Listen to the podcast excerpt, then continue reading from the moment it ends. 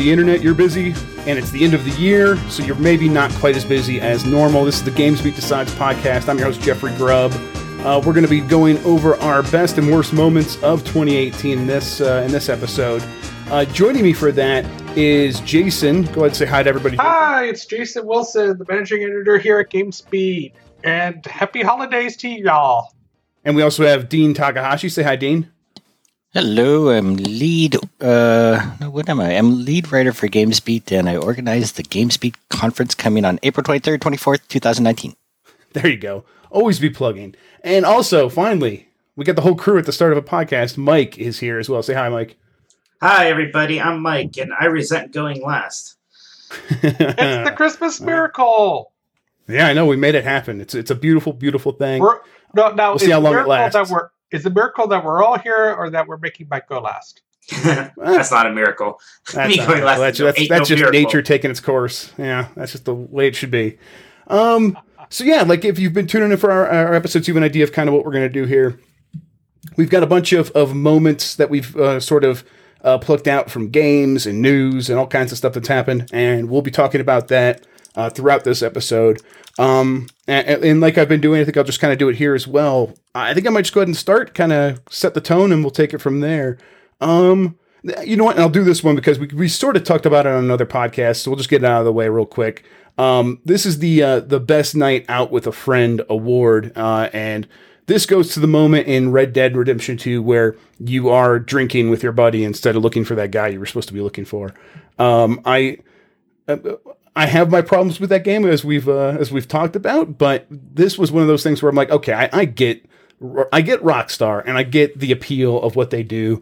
This is big and silly and funny, and there was a lot of really great physical comedy moments in there, and I was I was really having a good time during that. And you know, they were um, playing with my expectations and started uh uh you know like one of the, the the coolest things during that moment was when they started just putting the guy's head Lenny they started putting Lenny's head on all the different characters and you'd go and like you find this woman have her turn around and it would be oh no that's Lenny um and yeah it was just it was really really entertaining I had a good time with that um but yeah, we, we definitely talked about that earlier this week, so you guys we don't have to dwell on that too much. Um, how about we hop to uh, Mike? Mike, why don't you? Since we went last with you uh, in the introduction, how about you go ahead and give us one of your best moments of the year Okay. or worst? well, I, th- I, what I kind of want to bring up, especially since you're, you're just talking and now I'm thinking of your beautiful face, is Oh, uh, this the so- Sony's E3 Funhouse this year. They're just ridiculous. The, the, the conference that was just so special, it ended all conferences for them forever. It's- it was Yeah, just that- crazy. that was a that was so. This is what a lot of people don't like this. That didn't like that E3 press conference because they were watching at home. But if you were there, it was a Oh. good time, right? it was fun, and I mean, it was stupid, I Yeah, guess, yeah. but like in a glorious way. So Yeah. while people people were at home, they were watching the stream. They were like seeing like kind of uh, people on stage, and they were seeing some of the stuff. But for us, like we started in this pavilion with a uh, you know a bunch of just like drinks and stuff in there while we waited for the thing to open up, and then they put us inside a a sort of church, this like church barn thing. Yeah, And we were waiting in there for a while, and we didn't know what was going on. And then they just showed some Uncharted stuff, and then they took us into another theater, and we sat down. Like, that, and that game's called Last of Us, Jeff. Not unsure. Ah, Oh, whatever. All the same stuff. It's all the same thing. It's all just Oh, a video God. game, right? Video games are not just Pac-Man anymore. It turns out. Okay, I've learned my lesson. Um, uh, but but then uh, but after that, like, is when it like really opened up, and we saw that like the entire structure of this place had been made over into looking like different Sony video games, and there was a big area for like New York City for Spider-Man, and then there was like this Japanese themed area for Ghost of Tsushima, and they would have like accurately themed like theme appropriate food and stuff. Like it Oh, was the all, it was party was insane. There's like it was half uh, Spider-Man, like New York, with like food carts, living statues, uh, and then like the other half was like yeah, Ghost of Tsushima, like Japanese, like instead of like a sushi like like conveyor belt, it was like all on a little moty thing. oh Right, my yeah. gosh! and they had like um the like mu- the They had the people fake playing music leaves. over there in the corner. What They had the fake leaves as well from uh, Yeah. Ghost of Tsushima. I thought about and, that too. uh, Like I- the I was chips like, are, uh, like all over the place. I was like afraid we were going to get stampeded uh, in the, the hall with The Last of Us Part 2 there. Yeah, moving from the the Last of Us uh, church to the other theater, it definitely felt like that because people were like, "Got to get the best seat," so people were Now- watching. Now, here's the thing. I was, you know, watching from home and I couldn't figure out what the hell was going on and why they're doing like this. And there was all this waiting. And, and, and and for me and for other people watching on home, it sucked. You're not wrong. Oh yeah, it sounded like it was awful if you were actually watching it, but if you were there, wee. I mean, this can like like go right into another moment, which is like Sony does pull out of E3 and announces that like um that that was like a, a, a kind of a, a big crazy announcement, and it does feel like um when we were there, Mike, you kept saying this feels like Sony taking a victory lap. Um and when we were there, that's definitely what it felt like, and it also felt like they didn't have uh, a good idea of like what this whole thing was supposed to feel like beyond that.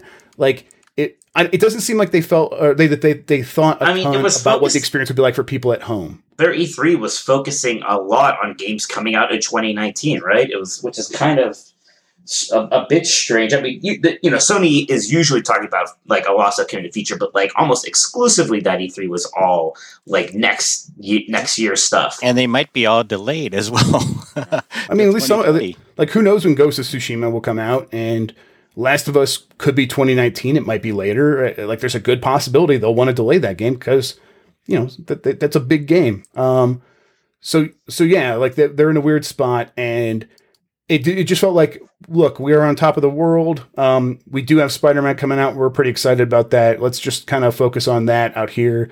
That's the only game that's really playable, and it was at that thing. It was the only game you could play.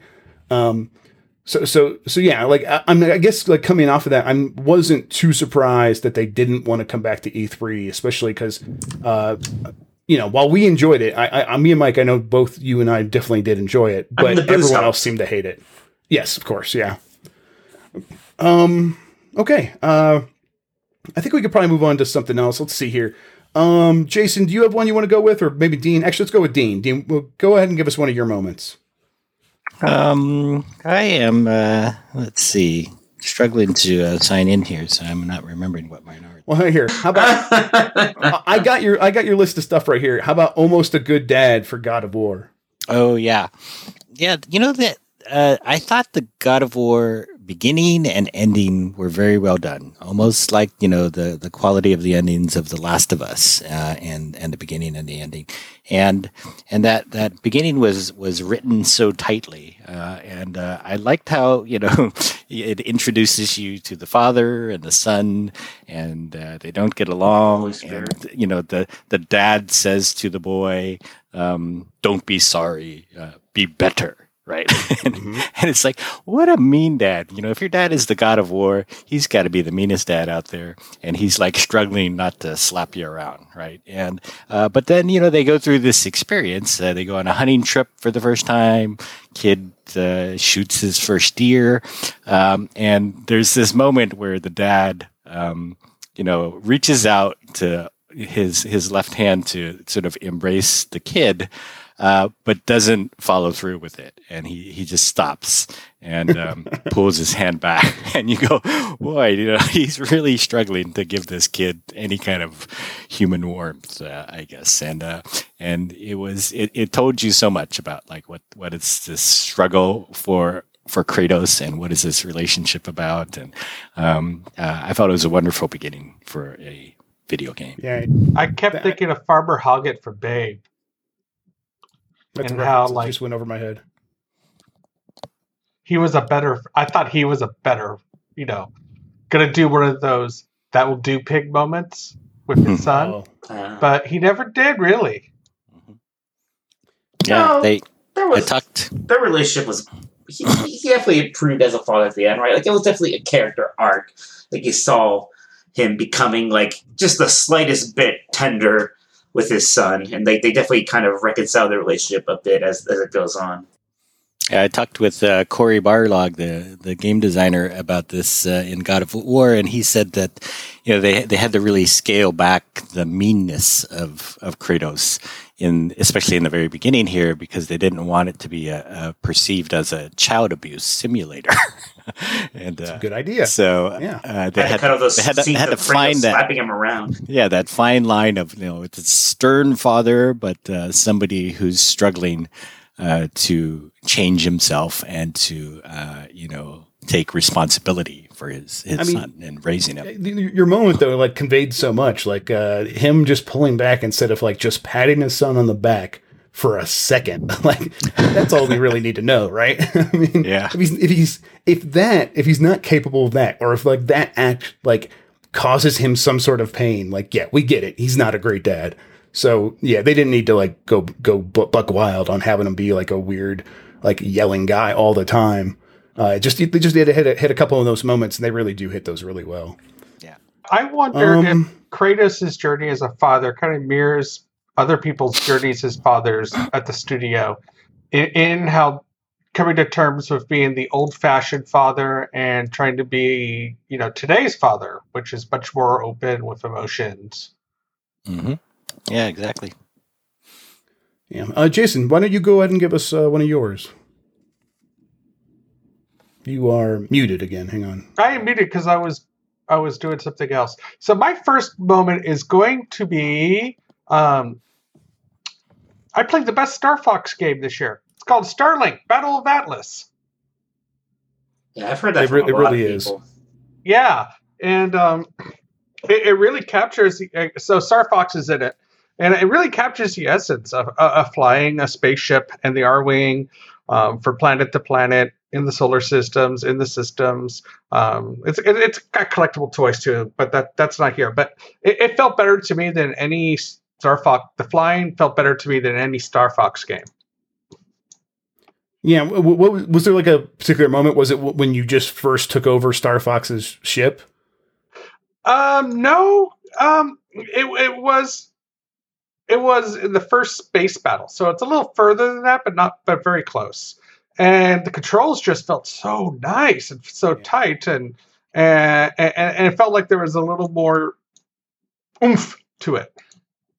Yeah, I, I uh, I'm right there with you. Why when I uh, I've been playing the game, I've been playing the Star Fox, and just uh, going from from each major moment to the next, uh, it's like, oh wow, this it just always feels so good to play this game.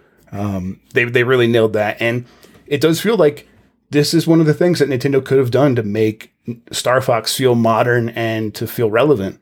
Um, and of course, it's Ubisoft that actually ended up making it, um, and that's fine. And I'm glad they got Star Fox and put them in there. It, It, it's a really sure good seem to be flying uh, under the radar a bit, though. It, I mean, people seem to be talking about it, but a bit, but it certainly doesn't seem to be reflected Oh, in yeah. sales numbers or anything like that.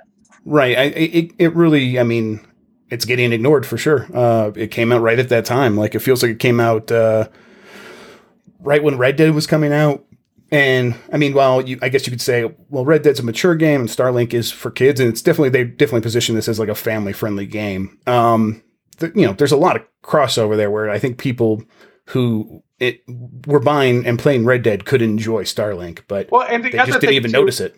And the other thing too, it came with a bunch of toys, and they're not cheap.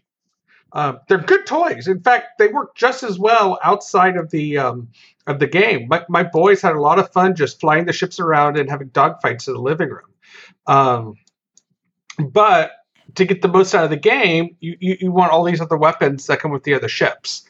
So it, it means you're going to have to buy more than just the base game that comes with the first set of um, equipment. Yeah, Yeah, I, I, I I think you could probably get go by um, just buy the base version of this game and still have a very good time and not even realize you need that stuff because that's kind of where I've been. But I do think you're right in that people aren't wanting to get into another Toys to Life thing, even if they even if you don't have to do that stuff because they're just like they're so turned off by that idea now and having a bunch of plastic stuff in their house. Like uh, the people that did like that idea are probably feeling pretty burned because they probably have a bunch of Disney Infinity stuff like laying in their closet they, that they have nothing to do nothing to do with anymore, or they have a bunch of amiibos that they're collecting that don't really do much, but they're just kind of sitting there and you don't want to get rid of them because they were hard to get in the first place. And so, like, just that whole proposition is probably feeling Yeah, like, that- oh, I, I don't want to deal with Toys, Toys to Life, Life was such a, a long sort of uh, struggle for for the companies. Uh, you know, they they brought back the thing that they had gotten rid of, which uh, was uh, uh, physical distribution, and they had to guess at how many of of these toys to manufacture just in time for Christmas, and if if they you know guessed wrong on that, uh, they got stuck with all this inventory, and it killed the profits of the whole thing, and you know that, that's probably what killed it, uh, Disney Infinity. Um, and and so w- when you do it, you, it, it's a long slog, and you have to get it right. And um, uh, Ubisoft, uh, you know, has a has a long road ahead of them. Uh, it, they have a long road, you know, to try this out, uh, but but also, you know, it's not an easy business. Yeah, uh, still, that's a, it's a game where you like they made it optional. I think that's smart, and uh, anyone who's going to try it out is going to see kind of, oh, this is just a good time no matter what. I bought it digitally. I don't have any of the toys at all, and I've, I've been having a great time. And I'm still playing in Star Fox, so it works out pretty well.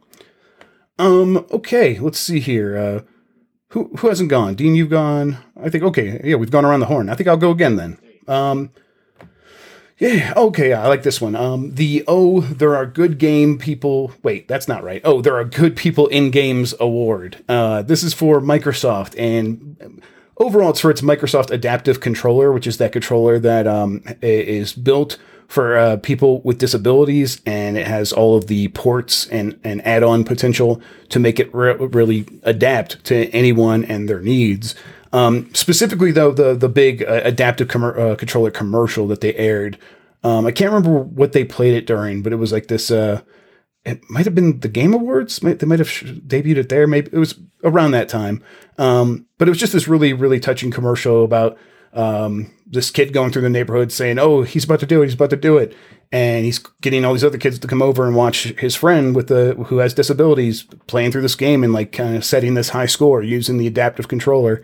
And um, we, we found out later that those that the kid running through the neighborhood and the and the other kid that was playing the game uh, they're real life friends and stuff, and they, they they you know really do kind of play games together all the time. And the adaptive controller has made it easier for them to play more games together, uh, and that is really cool. And like I said, it was just it was really touching, and it was nice to um, it was nice to see Microsoft not just make this controller, but sort of get to a point where they're proud to promote it, and they are saying this is kind of what we're about. We're not we're not just kind of doing this as a side thing. This is a, a core to our to, to, to, the soul of what Microsoft and gaming is. Yeah, and I, I went up there and visited this uh, this lab, this uh, uh, you know place they permanently created within Microsoft uh, to do projects like this, and that it was you know doing the interviews there, talking to people who were uh, part of creating it, uh, who were also uh, either had limited mobility or disabled in some way. Uh, being a part of that is is very moving experience, very touching.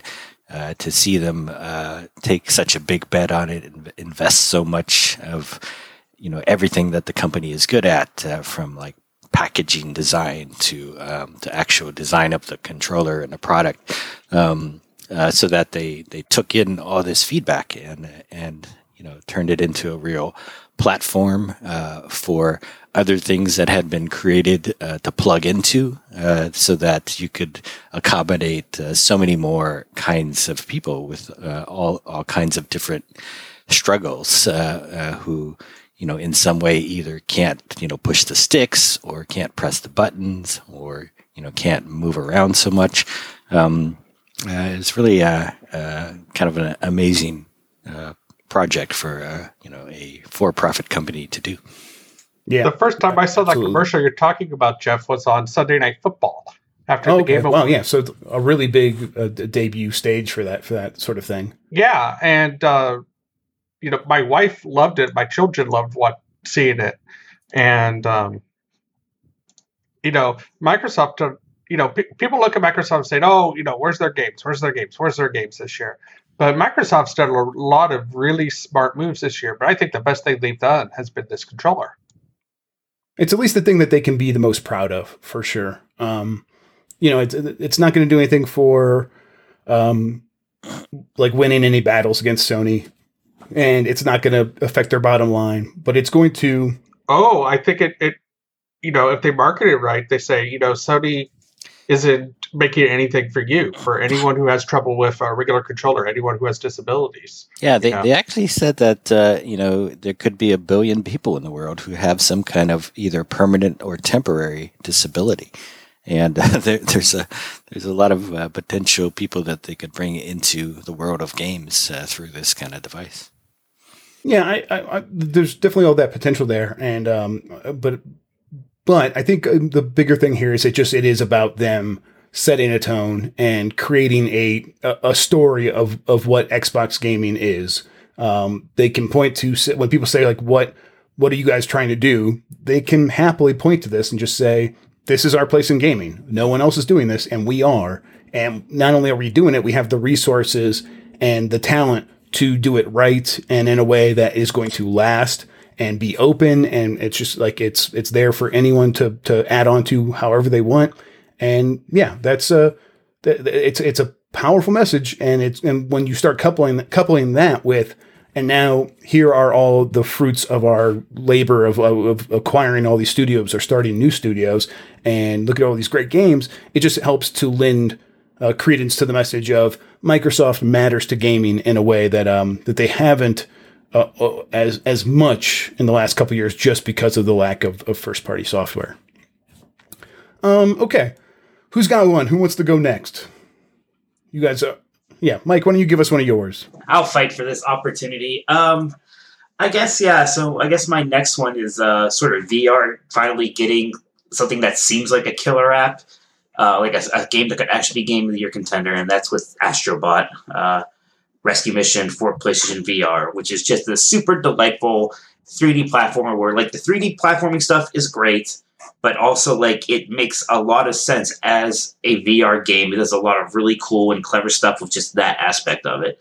So it, it, it, seems like this is like one of the first games you'd be like, you should maybe consider getting a VR headset just so you can play this game. Whereas before you would maybe have to kind of point to a lot of other games, like like a multiple games. Well, you can play this and this and this, and they're all pretty good. Yeah, I, I think um for, for me, like something like Astrobot, it is something that you can recommend to people who love games. Like when someone's like, "Oh, I, I you know, I'm I'm happy with my PlayStation 4 as it is. Um, what would I get a PlayStation VR for?" Um, before Astrobot, you're right, it was pretty hard. I think if it like I think the typical person could go in and have like a really good time with something like Beat Saber um, and, and, a bunch of other stuff. Like, I, I mean, I just have a good time. I think I like Beat Saber more than I like Astrobot. Um, yeah, but but like what you said there about it, like being a contender contender for game of the year, like th- there's validity to that because it is a game, like it's a video game. It's the way we have played video games for a long time. It's this 3D platformer, and it just uses VR in a bunch of clever ways and makes you feel feel really cool sitting in that space. Um, and that is, and when you say like it's um a killer app, this is the kind of thing that people imagine when you say that phrase. It's not something like Beat Saber where it's like oh, it's this experience, and you're going there and you're doing this like sort of rhythmic uh, VR Jedi dancing and stuff like that, and it's very different from what you consider a, a traditional you know core game to be. I mean, I was a total VR miser like going into this year. Mm-hmm.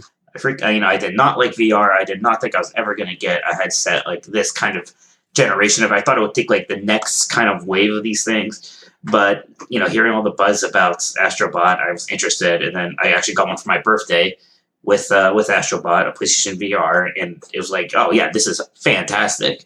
This is super fun. This is a game I think just about everybody would like. Now, Mike, you know, you, you platformers are your thing. Would this game work outside of VR, or do you think it's been also tailor made no, it showcase needs, what VR can do. It needs VR. It's not like that Lucky's Tale game, which I played when my brother got a VR headset. It wasn't impressed with. Like they basically just made that for Xbox One later uh, if you did, you couldn't make this for PlayStation 4 without kind of losing a big part of what sort of made it special. Yeah, it, that, that, people ask that question a lot, and it feels like, and my thing now is like, if you ask that question about uh, Super Mario 64, would it be as fun if you put it in 2D instead of 3D? And it just doesn't make sense.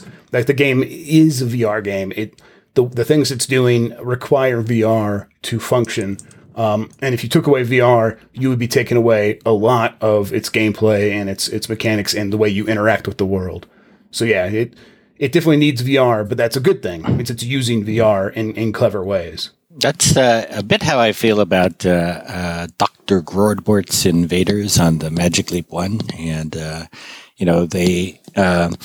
Uh, they they pull off a similar sort of only in augmented reality. Can you do this kind of thing where uh, the the robots that you're shooting uh, can hide in you know your furniture or they're partially occ- occluded by things in, in your real world environment? And so you can't really do this kind of thing um, outside of AR uh, so uh, I kind of I have a sort of similar feeling about that game as you guys do about about this one.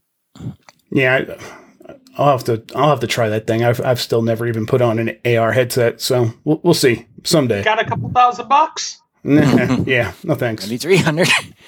You guys can get me one for Christmas. How about that? You know, that's Um, why, you know, anyone talking about what Magic Leap could do, it's like, okay, yeah, well, you know, how much money do you need? No thanks.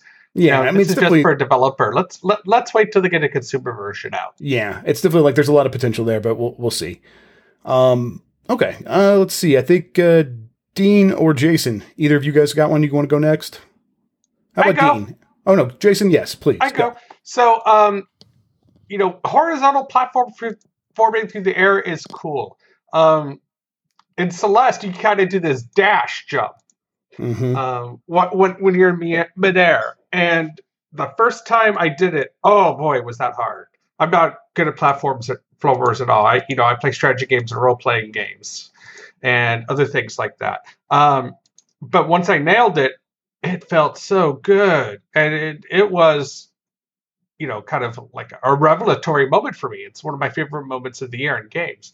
Now, Mike and, and Jeff, you guys play a lot more platformers than I do. What did you guys think of that?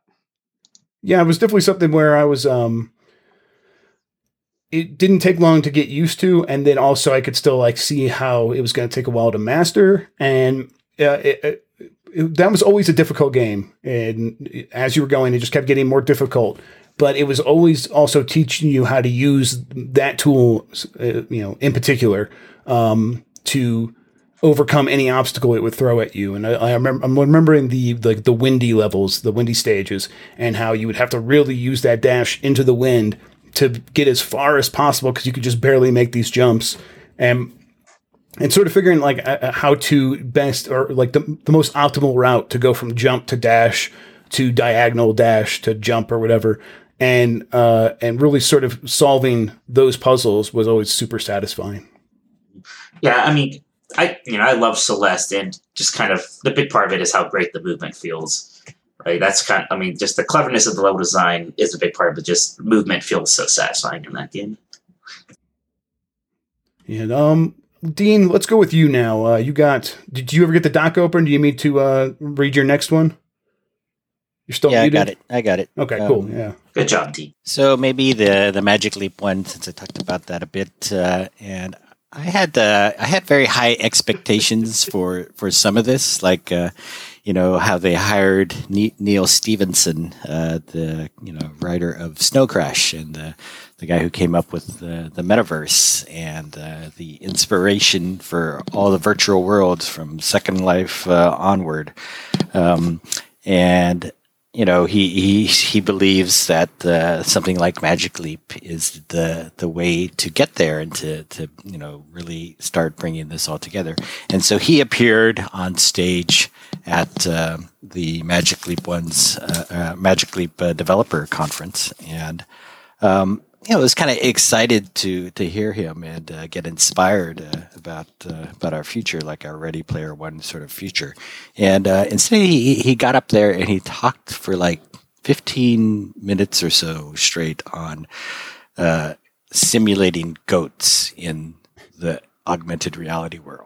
And it was it was completely like oddball, weird, and and such a poor use of somebody who could have been such a interesting spokesman for you know what Magic Leap is trying to do with things like spatial computing and you know artificial intelligence uh, agents uh, and uh, you know people who can help you know our help helpers uh, you know vir- virtual helpers in in the world. And um, you know uh, I don't know it's just like a, a, a it was a big come down and uh, I don't know uh, I, I don't think it went over so well with most audiences that were watching this thing on the stream as well. It's like, what is Neal talking about? Yeah, that that whole event was very odd. It was um uh, they, it was it felt like it was supposed to be their big coming out party. Like, okay, the Magic Leap is here, and we're going to talk about it. And We're going to like really uh, explain to you why it's important and why and how we've raised so much money because this is why it's worth that much money. Like they've raised something like a half billion dollars or something. Well, they raised two point four billion dollars, which was you know Okay, crazy, so yeah, crazy it's a, it's a crazy amount of money. Yeah. and then they came out, and that entire thing felt like it was a weird cult uh, for a lot of it. They had like really weird um, graphic design in the background, and these people just coming out and talking about feelings and and the, these metaphysical concepts instead of anything like n- there was no real talk of anything as a product. It was very strange. Um, yeah. I mean, the one most of the, one of the weirdest one of those things I've ever I've ever seen. Yeah. I mean, the most interesting demo that I saw was of a, a digital human uh, that they called Mica. And, uh, you know, she was a woman who tracked your eye movements and her eyes followed your eyes. And, um, you know, she didn't speak, uh, but she, she smiled back or she pointed at things. And, you know, they, they later explained that this, this idea of, uh, uh, you know, people, um, uh, kind of uh, embodying something like Amazon Alexa. And uh, you can ask them things and they would answer back, or they already, you know, knew a lot of things about you and, and can sort of, um, you know, I don't know, capture, you know, interesting moments for you and play them back, that sort of thing. It was, uh, it was really kind of fascinating. But they, you know, again, they didn't, they didn't, uh, uh, make this connection between some of their most interesting people like Neal Stephenson and what they could do with this kind of thing. Yeah, for sure. Um, yeah, okay. I think we can go back around the horn one more time. So I'll, I'll take it from the top. Let's um, let's do this one. Uh, the John Maynard Keynes Award uh, for video game economics. And, uh, th- this one is uh, for the game Eco, and the moment where I uh, basically I, decided to, to uh, destroy our economy because I wasn't getting my way. Mostly is what happened. Um, I was in this game. Eco is basically Minecraft, but with a, a lot more systems. Um, it, it also simulates ecology and economics. So there is like a, a, living ecosystem of animals and plants. And if you were to overforest like one area, uh, the forest would no longer grow back there, and then there would be less oxygen in the atmosphere and, and that sort of thing.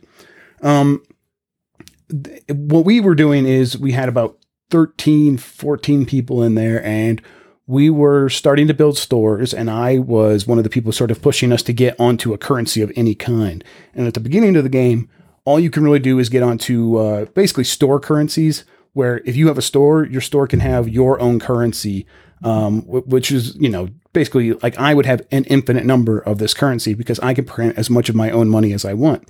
Um, so there, it's a really like unstable currency because I could really mess it up at any time. So what we were aiming to do was eventually get to uh, a, a gold back gold backed standard currency where you you could print it, but each one you print, you have to put a little bit of gold in there, and then it has this sort of intrinsic value in the world. Um, when we were trying to make that transition, though, uh, there was an argument about whether or not we should just give everyone the same amount of money equally so that we could stimulate the economy, which is what I wanted, um, and what John Maynard Keynes would have wanted, and or if we should try to look and see who has the most of like different uh, store store currencies and who has the most resources, and try to hand out money equivalent to that. Basically saying like we're gonna you know see who's winning and let them keep winning because we're gonna make this change and that would be more fair or something. Um, my argument was that we should give everyone the same because we want to make sure that this new currency takes off and can replace all the old stuff quickly and everyone can feel good about starting to get into this economy because not everyone was even using the currencies from before. Um, it was like one of these things that we discovered while playing was, yeah, some people are going to be okay with like taking contracts off the board and trying to get some money from this from this system, but other people are going to just be like, no, we're going to stick to bartering. We don't want to be a part of this thing. But if you give everyone some money, they'll quickly be like, well, I'm going to spend this. And then they'll see how much simpler that is and they'll want to get into the process. When I got pushback on this idea, though, because I controlled so much of this currency, what I did was I devalued my currency by issuing everyone as much as I possibly could. So we went from having like a few people with a couple hundred Jeff Grubb bucks to everyone basically being a billionaire, but then the currency was also completely worthless. So I just destroyed my economy, and in that, and, and in turn, that destroyed the entire games economy, and a few people got mad at me, and it was a whole thing. But then on the other side, we came out, and everyone got the same amount of money. So I got what I wanted in the end, and it was just this. Um, it was this incredible thing where I don't think this entire thing that happened, this thing that we created and and, and destroyed and built up, uh, could happen in anything else except for a video game. Like that's were the these only people way it's were these people like video game mad at you, or they like actually mad at you? Uh, there was a couple people video game mad at me, and there was one guy actually mad at me. the one guy was actually mad at me though is, is a good friend who I've known for a long time, so that's okay. I get it. Like yeah, like we we have that sort of relationship. Um, yeah, it- it- but it was um, it's not. I don't think you could do this. Um, you couldn't like convey the things that we were, the actions that we were taking, the verbs that we were doing, um, in sort of some just uh, in a board game even you couldn't do it in a movie or a book. Like you could talk about these concepts, but you couldn't experience the act of playing these concepts. It was, uh, it opened my mind and kind of made me realize like, oh, games could be way more than I even thought they could be. And it, you know, they can also be super instructive while also being really fun by introducing these, these uh, ideas of economic play styles into a video game where mostly we've just sort of tried to keep those things as simple as possible in games so that it wouldn't overwhelm players. But what I found out was, uh, no, that's totally like the most fun I had in any game this entire year. I want more of that stuff. So, yeah, definitely, definitely a really kind of an an important moment for me, but like a very, very re- revelatory moment as well. Um. Okay, let's move on from that one. I uh, I only have one left, so I, I see you guys have a couple. Let's get back to Mike. Mike, you've got a few here. Uh, every, Microsoft buying everyone seemed like a pretty big, uh, important Yes, moment uh, this year. I mean, it started at E3 with them, uh, you know, getting uh, Five Pe- people like uh, the Ninja Theories and uh, Playground and stuff like that, and then just kind of kept going throughout the year. They they got Obsidian. Um, what the what's the other RPGs? Yeah, inXile, and it's In just inXile. like Yeah. they are so clearly planning for uh, you know going forward, and it was it was kind of a constant criticism of them that Sony has so many better first person like first party exclusives, and it's interesting to see them actually get ahead of that problem pretty quickly. You know what it reminded me of? It reminded me of um of Netflix and Netflix when it started making its own uh, movies and television shows and stuff like that. And and when Microsoft introduced Game Pass and it clearly Game Pass clearly took off, I think they realized, wait, this this is a, a good thing, but it's never going to work unless we have our own content. We need to control our own content to really get the most value from this thing. Um, and when they decided to make all of their first party games launch day and date on Game Pass, and then they started buying all those studios, I'm like, okay, yeah, this is this is where their future's at. Their their future is not necessarily just selling you a game for sixty dollars. They want people to subscribe to Game Pass, and this is how they're going to keep people doing that. Yeah, and I, I My- guess um, like I always thought over the years that um, you know Microsoft was outnumbered by Sony two to one when it comes to in-house game developers, and uh, you always could predict how the console war would ordinarily go uh, if uh, Sony had twice as many exclusives as Microsoft did, right? And so it was like a structural problem that they had never addressed or never realized they needed to address and so they started buying things like when they bought minecraft right um, so uh, It- but it was even You know, more, it was worse getting than that. I think they they thought they didn't need first party developers. I don't they, like it wasn't that they didn't realize that they didn't or that they did need it. It's they thought they didn't because um, I remember Phil Spencer a few years ago was talking about like you know first party games sell and these exclusives they they sell, but think about the games people play the most. They're these ongoing online games, um, that, you know, like Minecraft or like a Rainbow Six Siege, um, you know, World of Warcraft, these games that people play ongoing for a long time. And I think their idea was, you know, it's hard to predict which one of those are, are, is going to be the next big thing next. So we probably shouldn't even really try. We should just make the services around those games possible so that people will want to play on our stuff. And and I think what they clearly clearly what they got wrong was okay, yeah, all that's true, but also you need to like build up your brand with exclusives, and and they just completely missed the mark on that. Or Sony shows up with these games like The Last of Us or with uh, you know God of War, and you know after six years of work on, on God of War, then it finally lands and kaboom! you know, it's like Right. wow.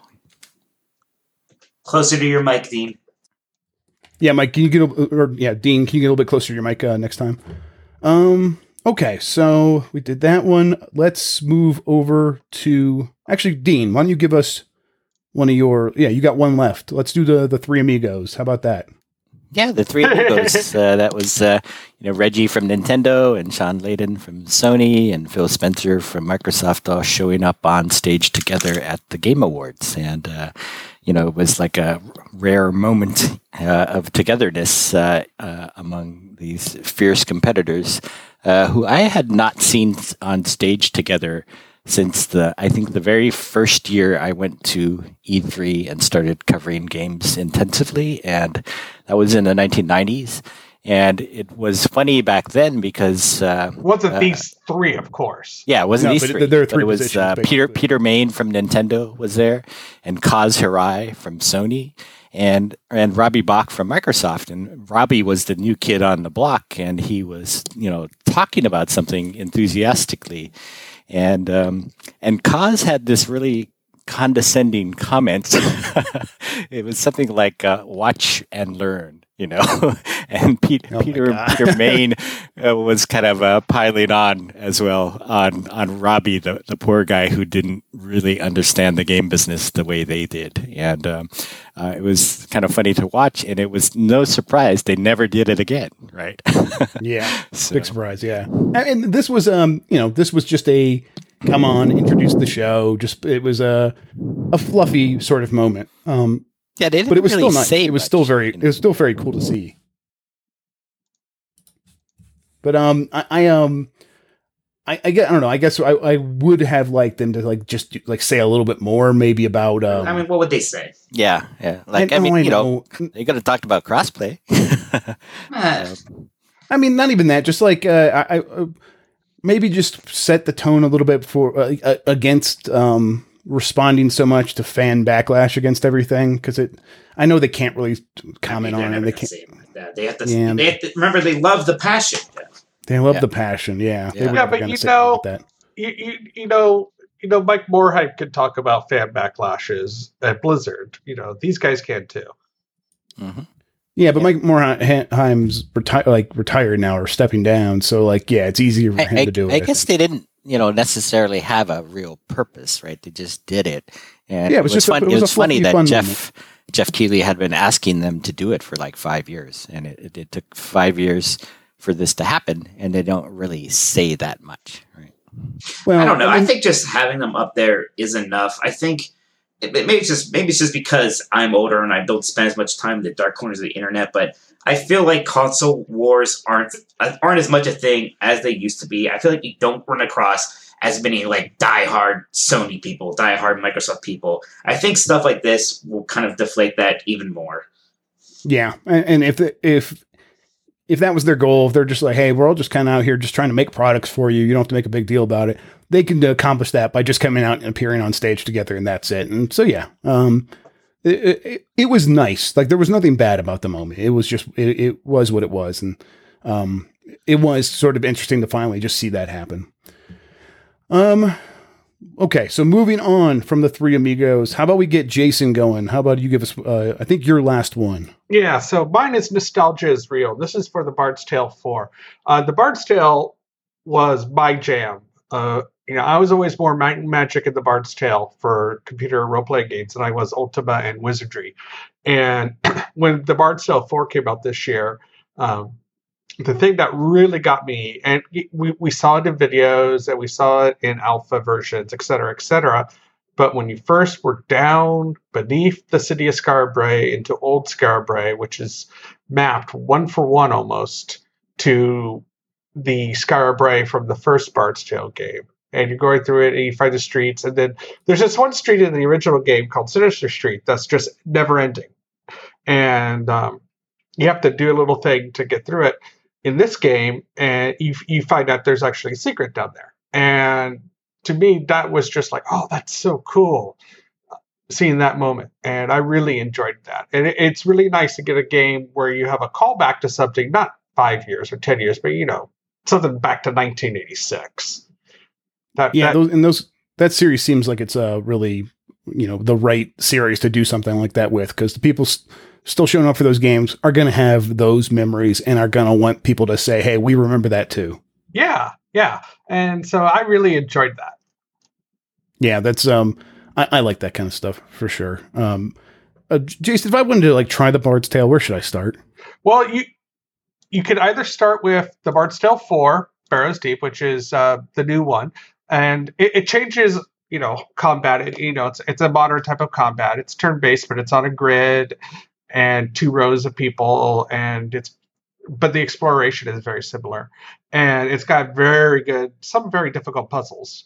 Or you, you could go to the Bard's Tale Remastered, which is a, uh, the original three games remastered for more easier to get around experience. Now the game difficulty hasn't been decreased that much. You can make it a little easier, but it has save states, so you can save anywhere instead of just having to go back to one place to save. Fair enough. Yeah, uh, you said that all three are in that are in the Bard's Tale remastered. Oh, okay, well, that's really cool. Um, okay, so I think me and Mike both have a couple left. Um, Mike, I'm going to have you start here. Uh, why, why, don't you pick one of your two? Okay. Uh, so kind of just one was just fun for me is the sort of everyone is here moment with the uh, big Smash Brothers Ultimate trailer from E3. Just kind of like I just love the way this trailer was put together where they're like, "Oh, we're showing you all the characters in this game." You kind of slowly realize, like, like this is like practically everybody. And then, like, what Snake is in, which like was one you really doubted they would be able to get back in. And then they are basically just like, "Everyone is here," and then like you kind of just see that become the tagline for this game. It was just a really hype trailer. It was like the one thing that got me. I'm gonna be real excited for a Smash Bros. game, but I got really excited for this game after that. Yeah, it was kind of like they knew exactly who the audience was. Uh, at what point did you realize, like, was it like when they finally said everyone was here that they were going to have everyone, or was it like it, it was then? Yeah, not really till then. At first, like this is because we were we were in our Airbnb at E3, and I'm writing my story on this, and I'm like, all right, help me out. What are all the names? Just say them because I'm writing every name. Like these are the characters in the game, and then finally it's like Snake. I'm like, whoa, they got Snake, really? And then it's like everyone's here. I'm like, oh, it's just everybody, literally. Cool. Well, it, it, does seem like that was like the thing that they like the best thing they could have said for this game, uh, just based on what it is.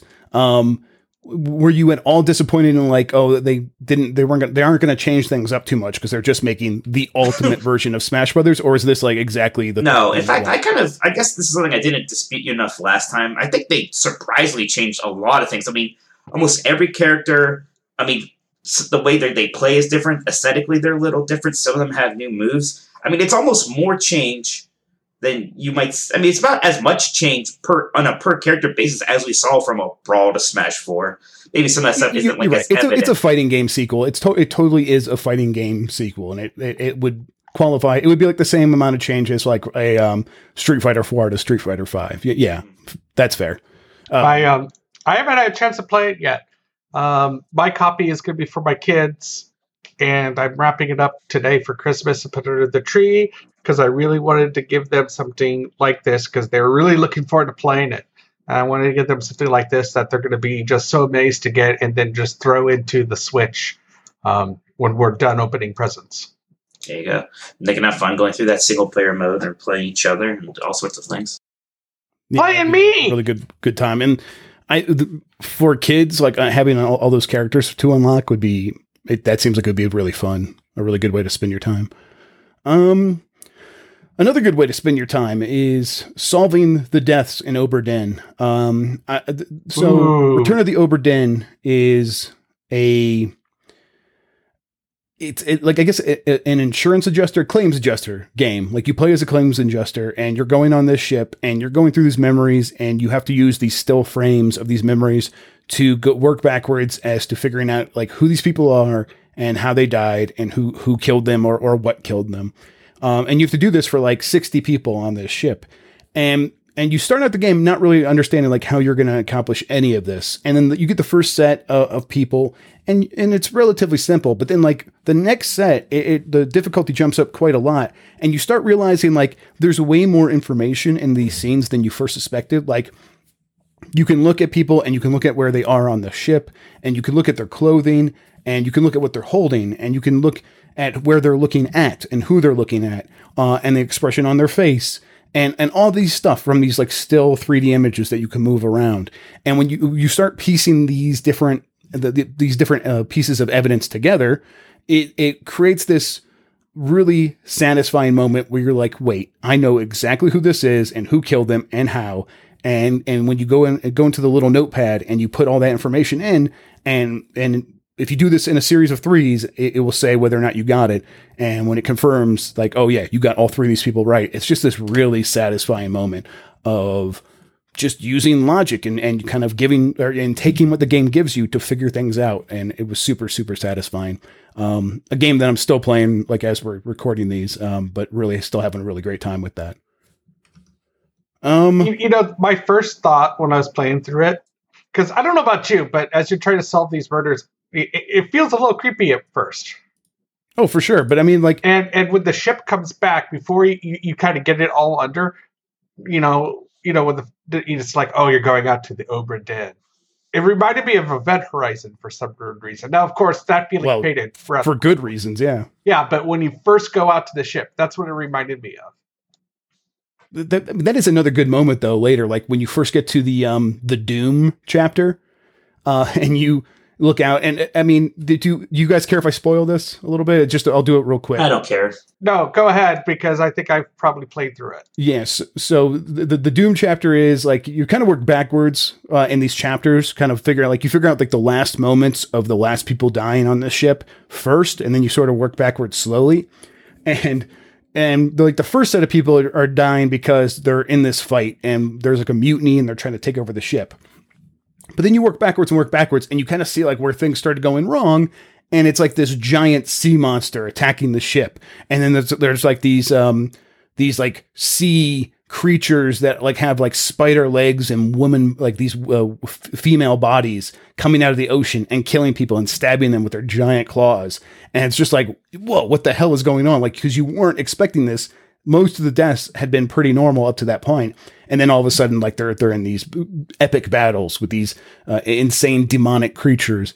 And it's just it's it's really cool. And it's and it doesn't ever feel like um fantasy like a like it doesn't feel like fantasy tropes. It feels like the kinds of stories that sailors would have told each other. Like that it feels like that's the story that you are uh uncovering here. It's very very cool. It, it feels it feels you know like it's winking at um Cthulhu. Yes, definitely. Yes, it, it, it has that sort of um, edge to to to its storytelling. Um, Mike, do you want to go? You, you, go, and then I'll finish up with my last one. All right. Yeah, sure. Mine was just kind of um, I, I kind of wrote as the uh, the black gay furry esports player moment of the year award, uh, which goes to Sonic Fo- Sonic Fox uh, winning the esports player of the year at Game. Oh, man, he, Game that's a big that's a big upset for him. I didn't think he was going to win that one right? But uh, yeah, it was this uh, it was just, it was this nice moment, but it was also cool. Uh, you know, for one thing, yeah, he's like all these different kind of like you know s- smaller groups, right? And he's like mm. very, but he's like very, he's also he has this energy and a charisma too. That's like, oh, this is like so many times these esports players they're kind of bland, they're kind of vanilla, they're like they're fun to watch, but you don't really care about their personalities. And Sonic Fox is personable, he is interesting, and he's really good and having on the stage, it almost like we already knew he was. He already was a known quantity. This kind of already elevated him some more, and it just seemed like an important moment at the Game Awards. And I, I kind of just love that in general too. That at the Game Awards, there were important moments like this, and uh, those guys right. on the stage together. Like last year, the the biggest moment was some guy saying the F word. So I just think Good that point. was an improvement yeah. for the awards this year. How could you uh, not like his smile? I mean, he was so happy and very genuine. And his speech was was excellent. It was definitely the best speech we've heard all year in gaming. Yeah, it was um it was one of those things where you like you realize Jeff Keighley could have just glazed over this and made it one of those awards he gave gives away in like those small packages where he's like, and that goes to the esports coach of the year. And it's like it could have been one of those. but they decided to do, to do this one on stage, and it was the right decision. And Sonic Fox gets up there and he's just like, you know, I'm I'm I'm black, gay, and a furry, basically everything Republicans hate.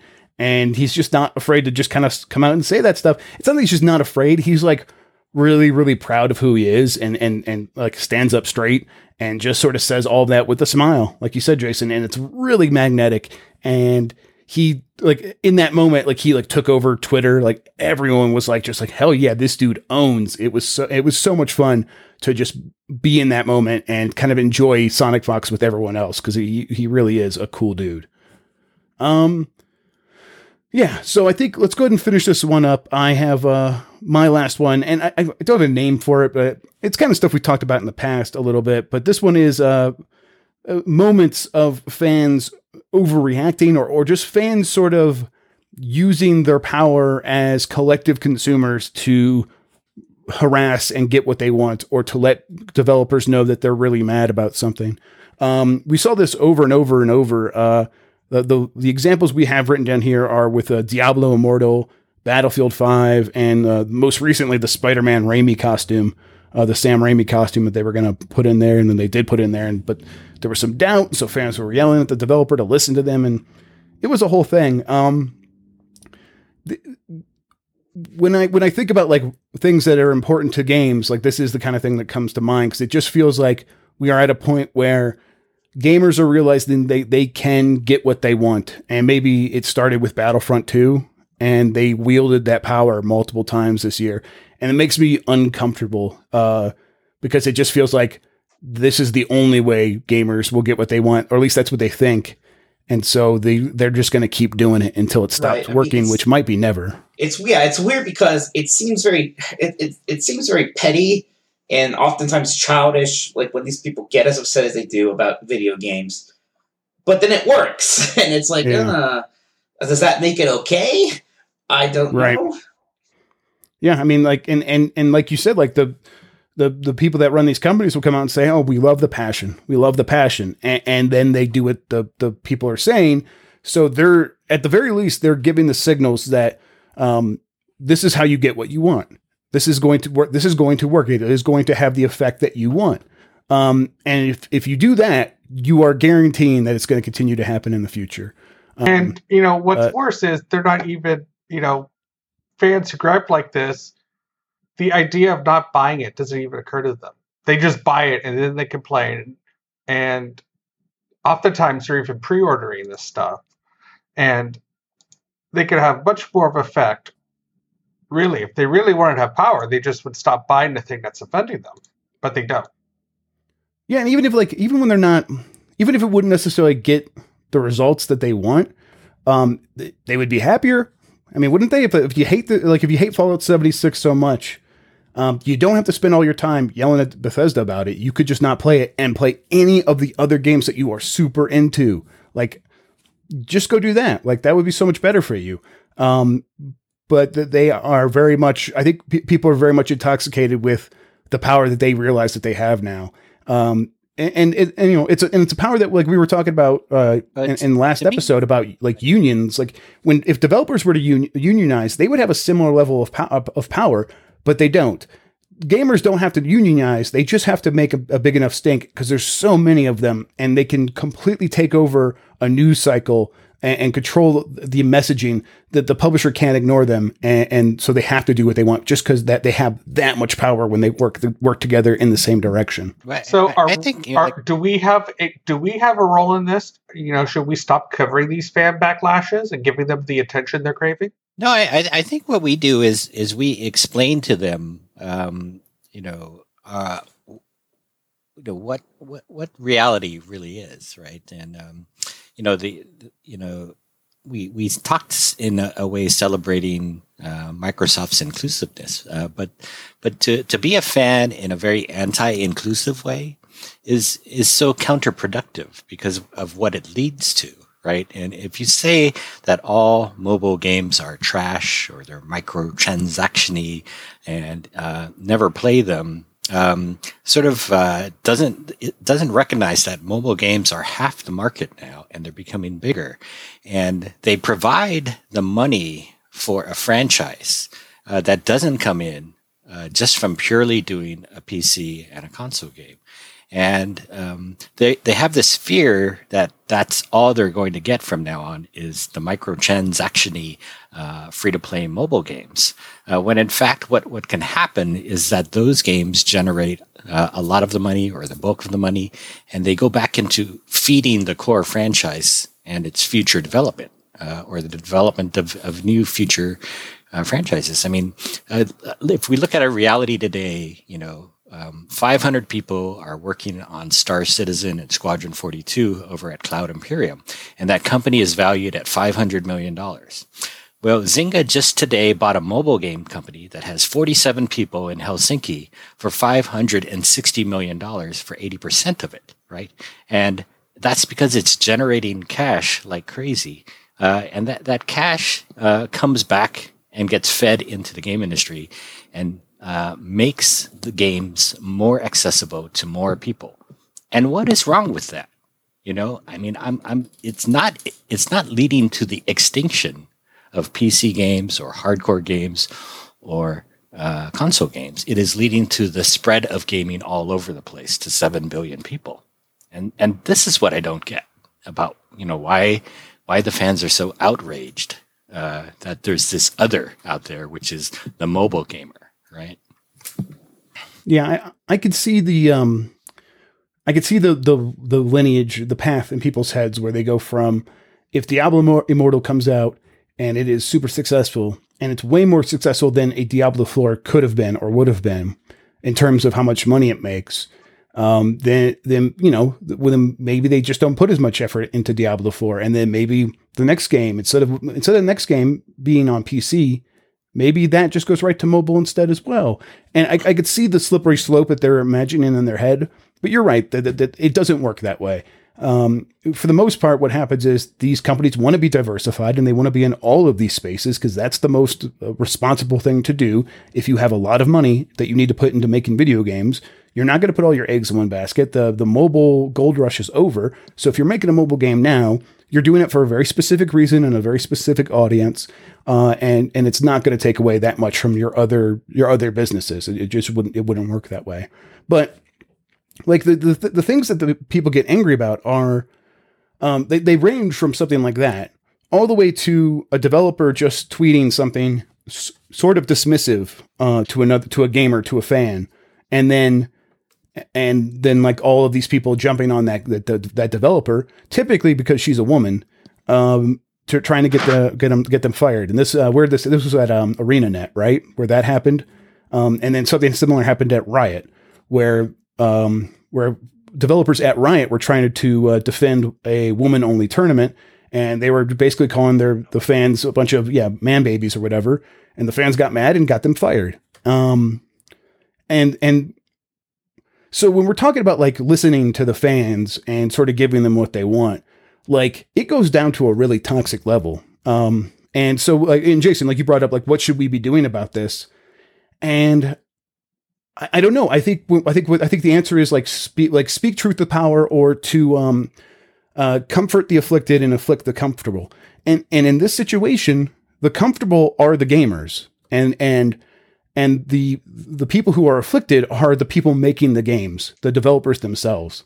Um, which is a very strange place to be because I, I, think a lot of people assume that um, if you're a journalist in this business, your job is either to be a consumer advocate um, or maybe just like you're just supposed to be telling us like what games are good. And you know, it's and, also the object, audiences way. that have been ignored for so long. Like uh, just uh, just a few years ago, you couldn't play a female soldier in Call of Duty, right? Uh, it's just how much how much uh, are you going to leave people out of this, right? How, how, how much are you going to leave them behind?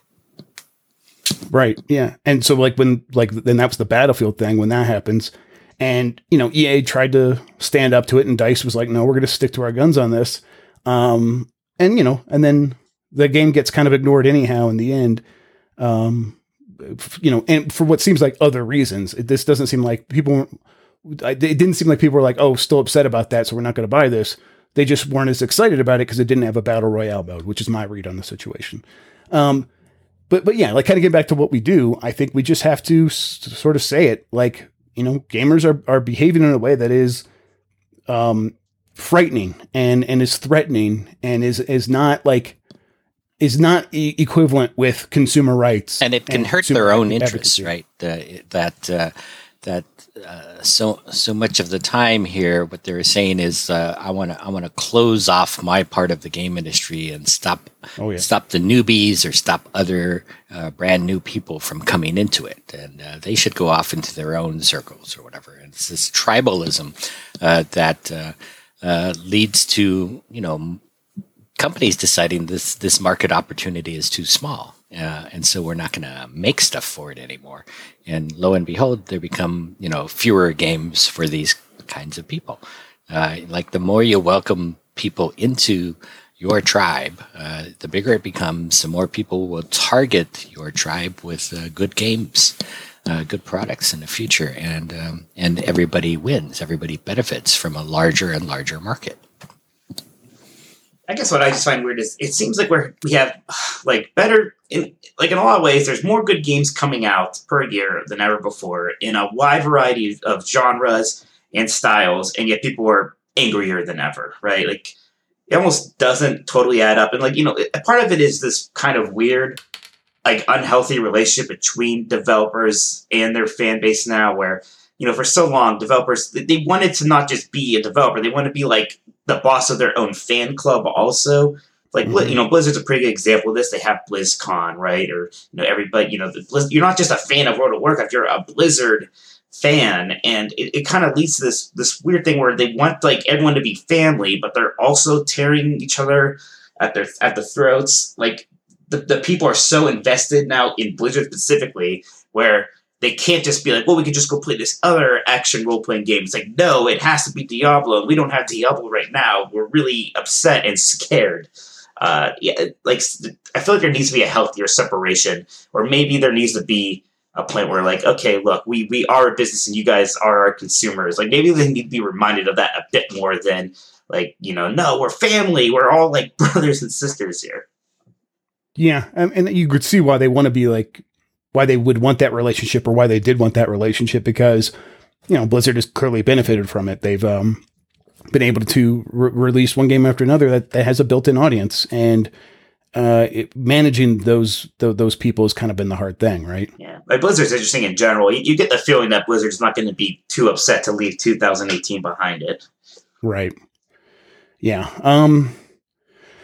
Yeah, I, I mean, there, I feel like there's a bunch of stuff we could talk about on this topic, but I also think we've kind of we've covered it pretty broadly, and, and and to the degree that I think we, is appropriate for this podcast at this point. Um, I I don't know the answer. I mean, I I know why things continue to get worse. I think, and I think it's mostly that there are shit stirrers who get money for shit stirring, like w- The YouTube. consumer advocates. Yeah, the consumer advocates on YouTube, they make more money from negativity. They make more money from from having um you know big bold headlines that say things are things are bad and you have a right to be mad. People want to consume that content and YouTube pr- uh, promotes things that are the most popular and since those are the most popular, that's what gets surfaced to the top and then people want to keep making that stuff.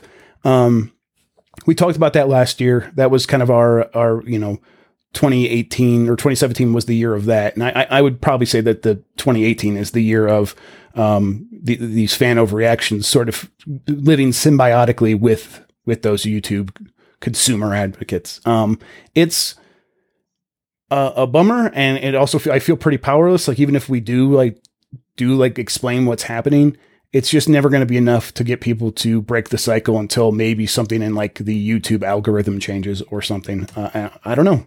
It's just it's just more Jimquisition fodder, isn't it? Yes, yeah. Which you know, Jim does some good stuff here and there, and, and I think, but I think a lot of times that's yeah, he's just seduced by that is his character, and he kind of goes uh deeper and deeper into that. So into justifying people being angry, which I, I don't know this industry necessarily needs. Um, there's a lot of stuff to be legitimately um, disappointed by, uh, but justifying the sort of anger seems like pretty close to justifying the harassment and the uh, overreacting, and that's that's where I'm like, uh. That that noise. That's the thing. People can't be disappointed anymore. They're always mad. They can't be disappointed that Blizzard that uh, Diablo Four wasn't announced instead of some mobile game. They have to be furious about it. Right, and then they have to to find reasons why it's a scam or why Right. it's a. and then uh, like each time there's like it's like they find a reason each time like a fact comes out to explain why they shouldn't be as mad like at first it's like they're not even making the game it's all outsourced to NetEase and it's like well that's not true they're making it with NetEase it's like it's a clone of this other game well that's also not true yeah but now we're mad about this actually actually it's the principle of the thing it turns out that makes Right. us mad like I think you guys just like being mad yeah, you're just moving the goalposts to justify this anger. Yeah, it's it's what they. I mean, that, it seems like their real hobby is being mad, not video games. It, it's it's a bummer. Um, yeah, I I, think that there is maybe a way out, but it, it's going to take a concerted effort of a bunch of different uh, uh, power brokers in the industry, sort of not giving people what they want just because they're screaming, and also uh, YouTube making some fundamental changes to the way it works, which who knows if that could or would happen. I mean, I think there's good things happening, like the companies getting together in the, the Fair Play Alliance, and um, you know, um, Dean, you got to get closer to your mic. so I think there's good things happening, like the, the companies getting together in the Fair Play Alliance, and uh, you know, trying to share the best practices of how to how to deal with the rowdy communities, and um, uh, I, you know, I have hopes that uh, uh, the larger internet um, uh, can solve this as well, because. Uh, a lot of people recognize a lot of the misery that the, the internet is uh, passing around. Yeah. Yeah. And yeah, like I said, hopefully we'll figure it out. I think we probably will eventually. It does. I mean, in the grand scheme of things, we're pretty early on in what the internet is. And maybe it's just going through its own sort of like rowdy teen years and like future generations will have, uh, will be better equipped to handle it. Uh, but, you know, we'll see. Uh, for now, we have to kind of just continue to deal with the shit. Is it rowdy teen years or are, are we in our terrible twos and threes? yeah, maybe that's a better example. Yeah, we're definitely definitely toddlers. The internet is is a rowdy toddler. Yes. Okay. Um. Anything else, guys, or or should we get the hell out of here? now I got work to do Yeah, let's I've been do it. like Okay. asleep in a Dayquil Nyquil induced coma for the last couple of days I'm really behind Yeah. You know what's what the crazy thing is? We never even recorded this podcast. You're dreaming right now. ah dang You're gonna it, wake not up and you're gonna have to do it all over again. no Twilight Zone. Um, okay, everybody, thank you for listening. That was kind of the last of our sort of retrospective podcast. Tomorrow, show up again. Uh, check your tw- check your uh, podcast feeds. Check gamesbeat.com. We will have our, our game of the year rundown. Uh, I think uh, all four of us should be back for that, and we might have uh, Rowan on as well, kind of figuring that out. So tune in for that. Looking forward to it. We'll talk to you guys then. For now, have a good one and enjoy your holidays. Enjoy your holidays and thank you for listening. Yay. yeah bye